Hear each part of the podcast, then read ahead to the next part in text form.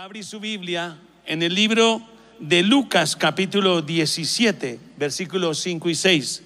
Le voy a leer en la palabra de Dios para todos. Dice, entonces los apóstoles le dijeron al Señor, danos más fe.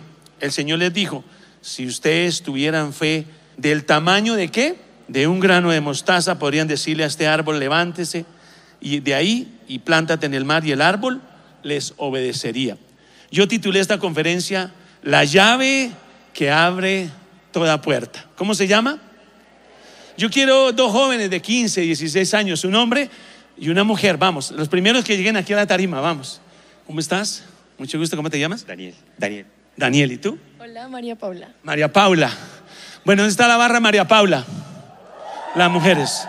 Bueno, María Paula, aquí hay un manojito de llaves y si tú abres este candado que está acá, te vamos a dar un premio, ¿sí lo ves? Entonces vas a tener 30 segundos que me van a ayudar los de producción. Aquí te entrego las llaves, párate acá porque tengo que entregártelas y ahí empieza el tiempo. ¿Están lista? ¿Están listos los, los, la barra de, de Paula? ¿Están listos? Bueno, a la una, a las dos y a las tres. Vamos, suena como una música de Misión Imposible. ¿Tú le haces barra o no? Daniel, ¿tú le haces barra? No, nada. El tiempo en televisión me dicen cuando esté corriendo, por favor, van 28 segundos. Le quedan 28 segundos, vamos. Ella está trabajando fuertemente. Vamos a ver si se gana el premio. Pero la barra no es, no hay barra, vea, la cámara está ahí tomando. Vamos, vamos, vamos. Entró, entró. Uy, no es. Casi, casi. Wow, está por ahí, no, por ahí, por ahí. ¿Será que está? Vamos a ver. Ella sigue mirando. Le quedan Wow, el tiempo en televisión. No, le quedan 28 minutos. ¿Cuánto le queda? ¿No hay tiempo? ¿Dónde está? No, no tomaron el tiempo televisión. Ayúdeme televisión, por favor. Vamos a mirarlo. Digamos que le queden 10. ¿Listo? 10, 9, 8, 7.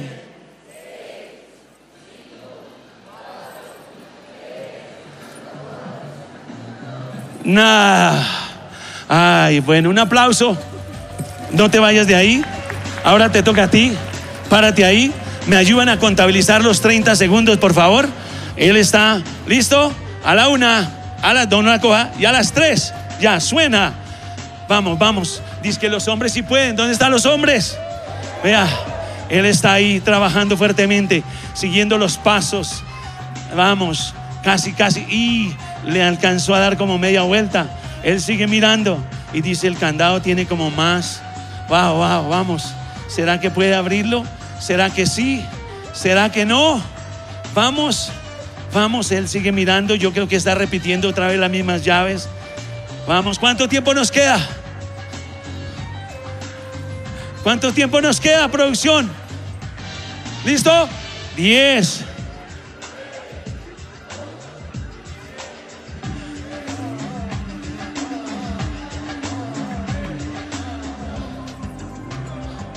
Un aplauso. Bueno, y él dirá, ¿será que sí estaba la llave ahí? ¿Crees que no estaba la llave? Te voy a mostrar que sí estaba la llave. Entonces, eh, tú vas a ver, mire, ve y la abres, ve y la abres, para que sepan que sí era la llave por el otro lado, así. Eso, muéstrale a todos que sí abrió la llave. Vamos, si abrió el candado, muéstraselo a todos. Si abrió el candado, estaba la llave ahí. Fuerte el aplauso al Señor. Bueno, y ustedes se llevan de premio un aceite ungido para colocar en sus casas, en todo lo que conquisten. Amén. Dios los bendiga. Fuerte el aplauso para ellos. Wow.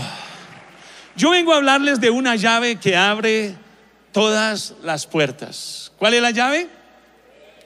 ¿Cuál es la llave? La llave de la fe. ¿Sabe que mientras llegamos a la, a la vida cristiana, nosotros vamos a necesitar todo el tiempo esta llave. Y tristemente muchos de los creyentes se pierden de los regalos de Dios porque no usan el poder de esta llave. Y tal vez la llave que tú abres o la puerta que tú abres es la llave de la duda, la incredulidad, la, allí donde dice yo no creo en Dios. Pero ¿cuántos aquí necesitan una llave para los sentimientos? Bueno, ellos todavía no, estoy muy joven, todavía no. ¿Cuántos necesitan la llave para comprar su casa? Para levantar un ministerio, para llevarle el Evangelio a las naciones. Siempre vamos a necesitar de esta llave. Es la única llave que abre todas las puertas. Un milagro de sanidad, ¿quién necesita? ¿Saben, hermanos? Hace unos años resultó mi cuerpo subido a 86, casi 90 kilos. Mi cuerpo estaba inflamado, yo me sentía como que tocaba y yo no era. Predicaba y tenía braques y se me rompían los labios al estar predicando. Entonces yo estoy orando, Señor, ¿qué está pasando conmigo? Y así, hermano, pasé un tiempo muy difícil, los olores era terrible, no me gustaban los perfumes, algo estaba pasando en mi cuerpo, pero yo no sabía. Y un día escucho una voz cuando me estoy peinando mis tres pelitos, escucho una voz que me dice, tu problema es la tiroides. Y yo digo, reprendo esta voz en el nombre de Jesús, me dice, pero yo te voy a sanar. Ay, Señor, eres tú. Así le dije. Y fui al médico y efectivamente descubrieron que yo tenía hipotiroidismo. La sustancia tiroidea produce de 0.0 a 0.4 y yo tenía 175. Entonces yo oraba al Señor, aplicaba la sangre y empecé a tomar la llave de la fe, declarando que escrito está que por la llaga del Señor Jesucristo yo soy sano, que yo no acepto la enfermedad porque Jesucristo se la llevó en la cruz del Calvario. Y ahí estaba orando todo el tiempo, me habían dado una pastilla de chiquitolina para toda la vida se llama, se llama libertiroxina. La doctora me dijo, ¿se la toma? Le dije, yo no me la tomo. Digo, yo no sé, el problema es suyo. Le dije, el que me trajo aquí me dijo que me va a sanar. Digo, yo no sé, ¿se la toma o usted problema suyo? Entonces uno sale del médico y empieza una batalla entre la lucha de la fe y la lógica. Dios usa los médicos. ¿Cuántos de pronto aquí toman pastilla? Si usted se toma una pastillita, no la vaya a botar porque si se muere me va a culpar a mí. Tiene que usar el poder de la fe. Entonces una, una tarde, después de escuchar a mi suegra, hay suegras buenas, tómese la pastilla. Mi mamá, mi esposa, tómese la pastilla. Ay, bueno, voy a hacerles caso. partí media pastilla y me la tomé, pero cuando la tomé dije, ¿qué estoy haciendo? Estoy negando mi fe. Entonces dije, voy a botar todas estas pastillas, las boté a la basura y no me tomé ninguna pastilla. Al poco tiempo yo tengo un sueño donde yo veo la sustancia tiroidea. La sustancia amarilla se había alargado y la pequeña se había cortado. Y en el sueño le digo, ¿a usted quién le ordenó que se alargara? En el nombre de Jesús vuelve a su estado normal y usted se alarga un poquito. Y yo me desperté y oré de esa forma con autoridad, ordenándole a mi glándula tiroidea que se regulara. En todo caso, al poco tiempo estoy en intercesión aquí en la 31 y siento que me quitan algo y mi cuerpo volvió a los 77 kilos que tengo para la gloria de Dios, porque para Él no hay nada imposible. Él es el médico de médicos. Pero sabe, hermanos, aquí la palabra que leemos dice que si tuviéramos fe como un grano de mostaza, por favor haga así la mano, como si tuviera la cabeza de un alfiler, vamos, hágala así. Y piense, una fe tan pequeña en un Dios tan grande. Eso es lo que Él nos quiere enseñar. Él dice que si tuviéramos fe, el grano de mostaza es la semilla más pequeña que existe en el Medio Oriente. Pero cuando la mostaza crece, es una, planta grandísima. Y sabe, hermanos, en la vida cristiana vas a necesitar en algún momento usar la, la llave de la fe. ¿Cuánto lo creen? En algún momento, tal vez una aflicción, una enfermedad, una conquista. Si tú aprendes a usar esta llave, déjame decirte que dice el Señor, que si tuviéramos fe, como ese granito de mostaza, podríamos decirle a los problemas que se vayan. Y los problemas se van. Usted tiene que decirle a su problema, tengo un Dios grande. Porque muchos le dicen a Dios el problema tan grande que tiene. Más bien dígale al problema, yo tengo un Dios grande y Él me va a sacar de este momento. ¿Cuántos dicen amén? Pero hay una fe que nos diferencia de todos, porque todos luchamos entre la carne y el espíritu. Lo dice el libro de Gálatas 5:17. Porque el deseo de la carne es contra el espíritu y el del espíritu contra la carne. Y estos se oponen entre sí. Entonces existen varias clases de fe. La primera fe que le voy a hablar es la fe carnal. ¿Cuál es la fe? La fe carnal. La fe que sale de la carne de uno. No, yo puedo hacer esto. A mí nada me queda grande. Y empieza uno a hablar unas palabras motivacionales pero no tienen nada de fe. Y dentro de esa fe hay una fe natural y una fe intelectual. Déjame hablarle un poquito de la fe natural. El libro de Mateo, capítulo 16, versículo 1, ahí estaba, el Señor dice, cierto día los fariseos y saduceos se acercaron a Jesús para ponerlo a prueba, exigiéndole que le mostrara una señal milagrosa del cielo para demostrar su autoridad.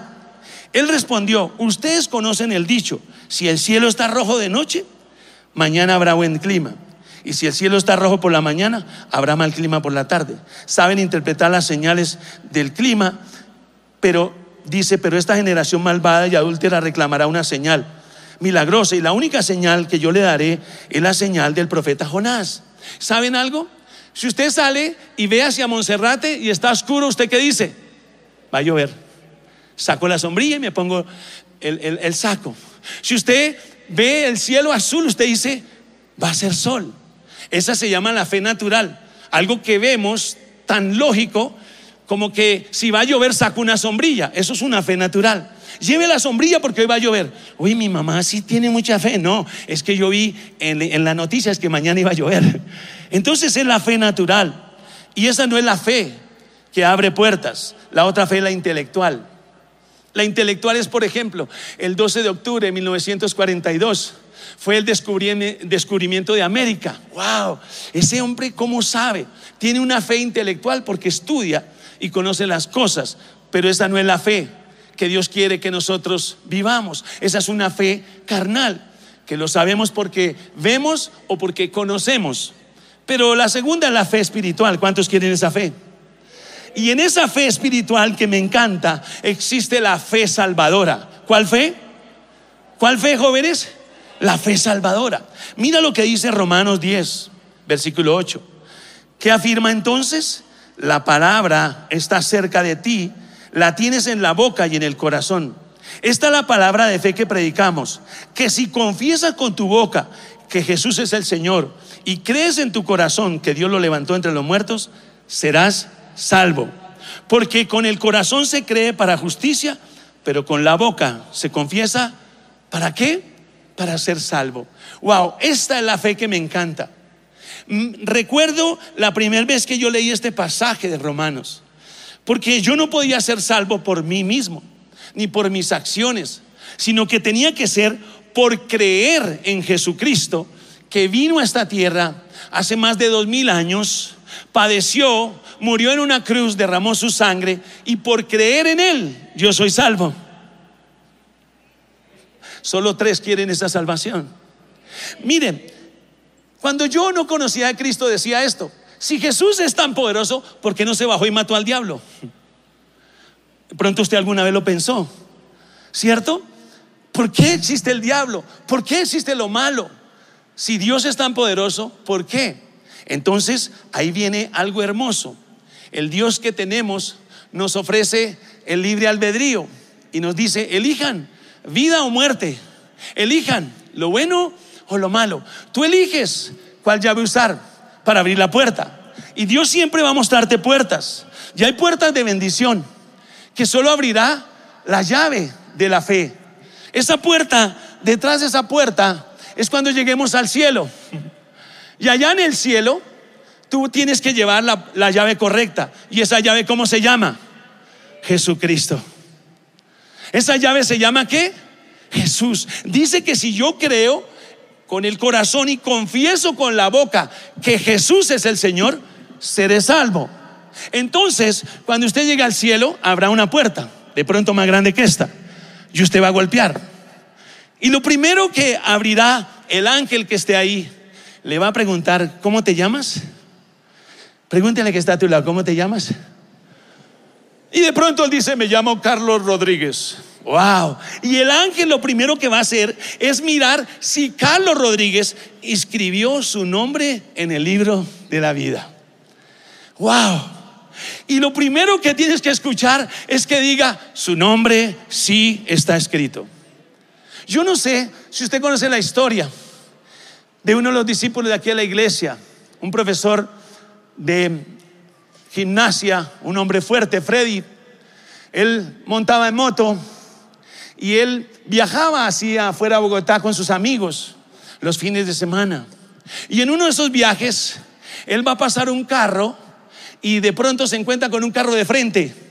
Y Freddy se encontró en la puerta, haciendo una fila larga. Entonces, él vio que en la puerta había un ángel preguntándole el nombre a todos. Y todos iban dando el nombre. Entonces Freddy ve al que está detrás del ángel y dice, es Jesús. Él me conoce. Entonces cuando le tocó el turno a Freddy, Jesús le pregunta al ángel, ¿y quién es él? Y Freddy dice, no me conoce. Señor, yo voy a la iglesia, yo hago célula. Señor, y él siente que una opresión lo lleva hacia el fondo, hacia atrás, que unas manos a oscuridad. Y él dice, Señor, dame una oportunidad. Y él clama a una oportunidad. Y Jesús se voltea y le sonríe. Y en ese momento él vuelve al cuerpo y estaba, se le rompieron más de 27 huesos, estaba colapsada una arteria, estaba ese hombre, había muerto y alcanzó a ir al cielo. Y no por venir a la iglesia te salvas, el único que salva es Jesucristo. El único que salva es creer en Él, es confesarlo a Él y es caminar como Él quiere que caminemos. Porque muchos vienen a la iglesia, sí, la pasamos bacano, la pasamos chévere, pero terminas y te vas y tu vida es de pecado y tu vida es de mentira y eres un hijo que atormentas a mamá y todavía dices soy cristiano, pero el día que termine tu vida en esta tierra, que de seguro terminará un día, llegarás a la puerta y si confiesas en la tierra que Jesucristo es el Señor y le dices, escribe mi nombre en el libro de la vida y no lo borres jamás, entonces te acordarás de lo que hiciste en la tierra. Esa llave te abrirá la eternidad. ¿Cuántos quieren ir a la eternidad? ¿Cuántos quieren ir? A, ¿Cuántos le dan ese aplauso al único que te puede abrir la puerta? Jesucristo. Dile a que está a tu lado, ¿tienes la llave correcta hoy? ¿Saben, hermanos? La fe como fruto del Espíritu Santo. En Gálatas capítulo 5 nos habla del fruto del Espíritu Santo, que es amor, paz, gozo, bondad, benignidad, fe, y esa clase de fe es creer que Dios me va a dar todo lo que le pida conforme a sus bendiciones que tiene para mí. Entonces, cada mañana vas a tener que buscar esa fe como fruto. Cuando sales de tu casa, por favor, aplique la sangre de Jesús. Ore antes de salir, Señor, guarda mi salida y mi entrada. Hoy aplico la sangre y creo que tú me guardarás en mi entrada y mi salir y volveré en casa en paz. Hay gente que se ha acostado y no amaneció al otro día. Nosotros, hermano, como creyentes, de verdad, queridos jóvenes, pensamos que la vida cristiana es un juego. Es como que venir y pasarla chévere. No, hermano, es un poquito más allá. Es creer al orar, al buscar la palabra, que Él suplirá todas mis necesidades conforme a sus riquezas. Que cuando entramos a orar cada mañana, estamos seguros de que una palabra cambiará nuestro destino. Y hemos orado muchas veces por tantas promesas. Hermanos, hace 24 años yo llegué a esta iglesia donde tenía una vida destrozada por el vicio, por el alcohol, el pecado. Y gracias a Dios mi esposa oraba por mí. Ella me ponía aceite, a veces quemado, a veces caliente. Y ella me acariciaba. Mi suegra también, ella es bajitica. Me decía, ¿qué hubo mi hijo? Y yo me agachaba y siempre me tocaba en la cabeza. Y yo no tenía ni idea. Mi cabello se volvió grasoso. Y compré Denorex para cabello grasoso. Y se me cayó, la, se me cayó el cabello mucho. Pero cuando llegué a los pies de Cristo, mi esposa me decía, yo oraba todas las veces. Algunas veces le decía así, ella al diablo, Satanás me muestra que usted es un borracho, pero Dios me dice que usted es un predicador. Y ella decía, cada vez que te, colocaba las manos en la cabeza, yo estaba usando el aceite y te estaba ungiendo para Jesucristo. Estaba pidiéndole al Señor, cambia este negrito, ilumínalo o elimínalo, Señor. Haz algo, haz algo con este hombre. Y le digo, venir a Jesús. Y cuando yo le entregué mi corazón, yo le dije, Señor, estoy cansado de ser ese hombre fracasado. Estoy cansado de ser una persona normal en esta tierra. Yo quiero ser tu hijo. Y la Biblia dice, a los que creen en Cristo y lo reciben, se les da el derecho de ser hijos de Dios. ¿Cuántos hijos de Dios hay acá? ¿Cuántos hijos de Dios hay aquí? Vamos, estarían felices. Yo soy hijo de Dios. Y hermanos, esta llave tan interesante, pero a la vez tan sencilla, es la que tienes que usar para abrir puertas de tus sentimientos. Señor, mándame la que me corresponde. Yo quiero verla. Pero hay algunos hermanos que no oran así, sino yo le entregué los sentimientos al Señor. Yo espero en Él y tiene 45 y nada. Es que como que no hay ninguna niña bonita en la iglesia, está ciego también. Y por eso muchos jóvenes pasan después de la edad del pato, 41, 42, 42. Y dice, pastor, ¿por qué no me he casado? Porque usted no usa esta llave. Usted usa la lógica. Espero en Dios. Dios tendrá una para mí. De pronto ella vendrá y me pedirá que me case. Wow. Ese es un man de fe. Usa la fe. Usa la fe. La fe abre montañas, la fe mueve montañas, la fe abre puertas, la fe para buscar un empleo. ¿Cuántos necesitan un trabajo? ¿Cuántos? Usted ora al Señor. Pero sabe, hermanos, me encanta lo siguiente, la fe como don. La fe como don es un regalo de Dios que abre lo sobrenatural. Con esa fe resucitamos muertos, por esa fe sanamos enfermos, por esa fe echamos fuera demonios. Y la fe como don es un regalo que usted y yo no, nos merecemos, pero yo anhelo el don de la fe. Yo anhelo, Señor. Y miren, yo tengo mi experiencia de mi vida cristiana. ¿Saben por qué yo llegué a los pies de Cristo? Aparte de todo fue porque mi hija Daniela nació con desplasia de cadera severa. Resumido científicamente es que el cartílago de la cadera del lado izquierdo no le nació un tendón que solo nace en la madre, en su vientre, o un posoperatorio después de dos años. Entonces cuando yo voy al médico, en, noviembre del año 96, mi hija Danielita tenía cinco meses y ella tenía su piecito recto y yo no sabíamos qué y el doctor me dice, ¿usted ha visto gente que camina así? Me le dije, sí, digo, así va a ser su hija. Y yo no dije ni anulo ni nada porque yo no tenía ni idea. Pero llegamos a casa y mi esposa estaba arrodillada al borde de la cama, orando de una forma que yo no sabía sino decir, Padre nuestro y Santa María. Y ella estaba diciéndole a Dios y me dice, arrodíllese que vamos a orar. Yo dije, le dio mal a mi esposa, esto le afectó. Se le corrió el champú a mi esposa. Yo decía, esto es locura. Y ella vuelve y me coge la mano, que se arrodille, que vamos a orar. Y les digo, yo me arrodillé al pie por temor a ella, para que ella estuviera tranquila. Pero yo dije esto, en mi adentro dije, si tú existes, sana a mi hija y yo te sirvo toda la vida. Yo no oré nada más, yo no oré ni aplicar. Yo dije eso, si tú existes, sana a mi hija y yo te sirvo toda la vida. Y de ahí nos levantamos después de ya llorar y llegó enero y llegó a los pies de Jesucristo, enero del 98. En abril tenemos que llevar a Daniela para que le hicieran unas nuevas radiografías y llevamos las anteriores, todavía yo las tengo para glorificar al Señor. Cuando llegué al consultorio, me senté en una silla y al, frente había un niño enyesado todo medio lado, como de dos añitos. Y el Señor me pregunta, ¿cuántos años, cuántos meses tiene la niña con ese aparato? Le dije, cuatro meses y hoy se lo quitan. Cuatro meses y hoy se lo quitan. Así. Y entonces me dice, no creo porque el mío lleva dos años y vengo para que le operen el otro lado. Y en ese momento me llama el doctor Rogelio Pérez. Daniel Alonso, yo entro, desnude su pequeña, la pongo ahí. Él pone la radiografía, dice, esto no puede ser, esto es imposible. Le digo, ¿qué pasó, doctor? Dice, ya está el cartílago. Y eso no puede ser, porque eso sucede solo en el vientre de la madre o un posoperatorio. Y yo caí en rodillas, llorando, glorificando a Dios, diciéndole, Él sanó a mi pequeña. Yo tuve que usar esa llave pero no tenía ni idea cómo se usaba. Solo dije, Señor, sánala. Y por eso estoy sirviéndole al Señor. Yo no puedo regresarme. Ese camino que viene a Jesucristo no tiene retorno. Llegamos a los pies de Cristo, a una isla y quemaron los botes. No te puedes devolver. Esa es la noticia que te tengo. Pero si tú persistes, insistes, caminas en ese camino, verás milagros y verás cosas sobrenatural para la gloria de Dios. ¿Cuántos dicen amén? ¿Cuánto le dan ese aplauso al Señor? Ahora, el único lugar, la única fuente donde nos han enseñado a encontrar la fe es en la palabra de Dios. ¿Es donde? Romanos 10, 17.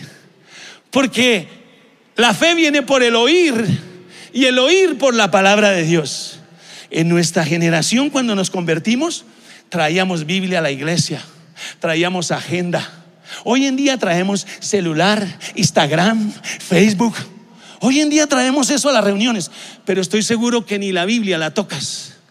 Pero déjame decirte, un día vas a tener que usarla, un día vas a tener que abrirla, un día vas a tener que arrodillarte por tus hijos, por tu familia. Pero yo te sugiero que la tomes ahora y te impregnes de la fe que viene a través de oír la palabra de Dios. Una vida de relación con Dios, buscándolo todos los días. ¿Dónde están esos jóvenes? Escucha, siempre les diré esto a los jóvenes, no te quedarás de 15, no te quedarás de 15, crecerás, te nacerá barba si Dios lo permite.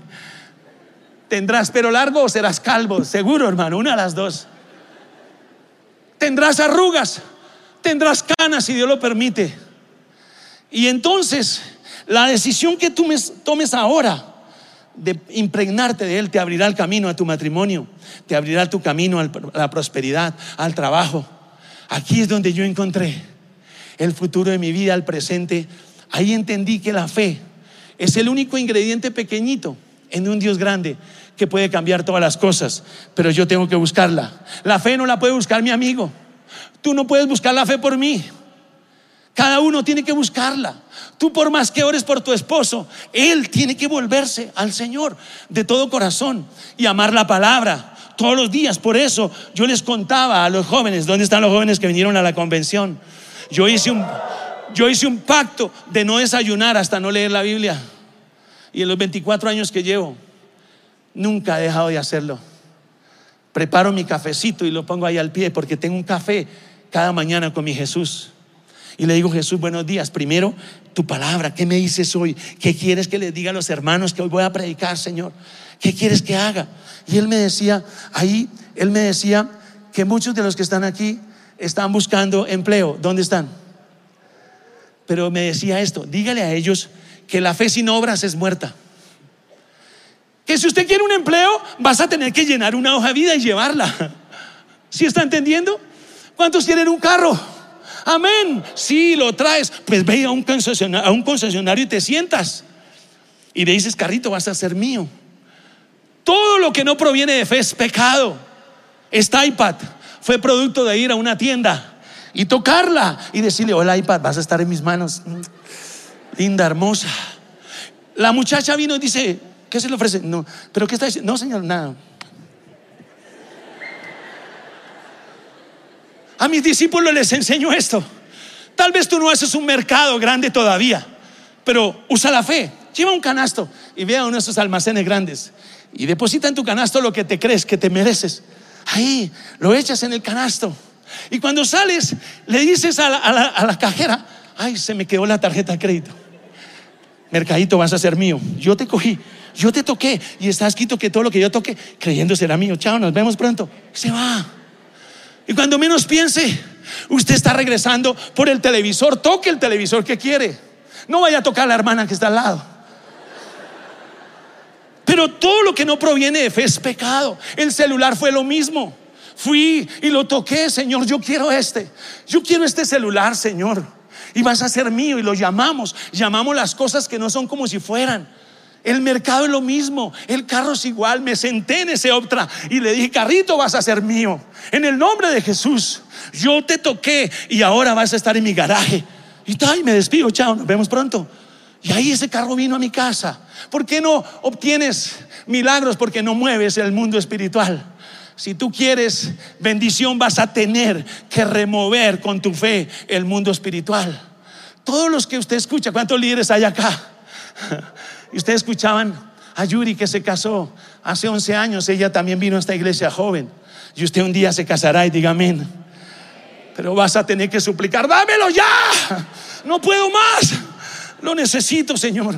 Porque hay mujeres que están pasando también la edad y dice, ¿por qué no llega? Porque usted está esperando al manzano. Y él está más cerca de lo que usted se imagina. Algunos están esperando un gringo de ojos verdes que le diga hello. Hello, su merced. En serio, jóvenes. Muchos se quedan en sueños como si llegara del cielo. Miren, no, eso viene a través de la fe. Pero tú tienes que decirle al Señor, estoy desesperada Ya no aguanto más. Déjamelo ver, en serio. Y tú empiezas a obrar a través de la fe y lo reclamas. Si lo quieres gringo, pues va a venir si usted lo anhela así. Sin necesidad de irse para Miami, no, Él va a venir.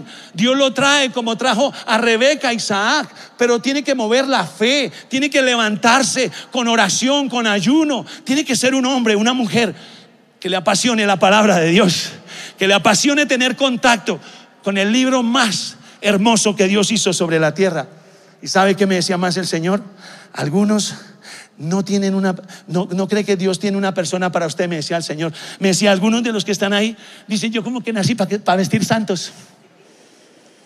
Sí, ahí hay personas que se atan con sus palabras. Se casaron una vez, ¿para qué se casa uno?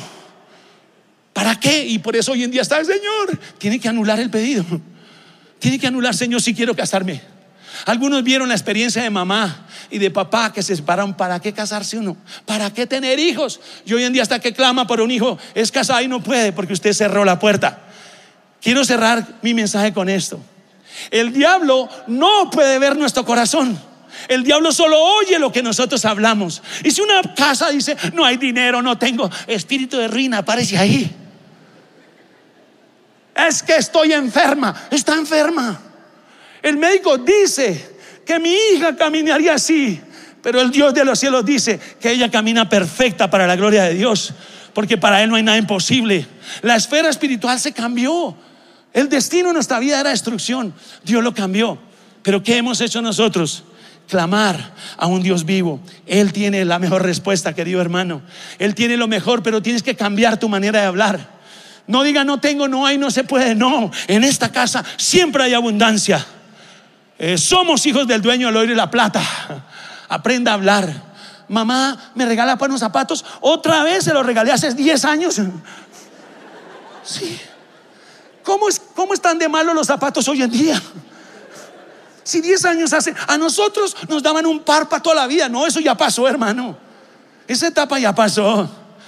Al que te pide, dale. Siempre que tu hijo te pide algo, dale. Y dices, si tenemos, no le digas cuándo, pero dígale que sí. Sí, y eso abre los cielos. Yo quisiera saber cuántos hoy quiere mover los cielos. Vamos, levante las manos. Quiero que usted se coloque en pie, hermano. Y yo quiero, primero que todo, hacer un llamado al frente a todos aquellos que hoy quieren escribir su nombre en el libro de la vida y quieren usar esta llave para cuando llegue al cielo. Vamos, corra aquí adelante, no se pierda. Vamos, corra. Rápido, los que quieren hoy escribir su nombre en el libro de la vida. Corra, corra, pero corriendo, corriendo.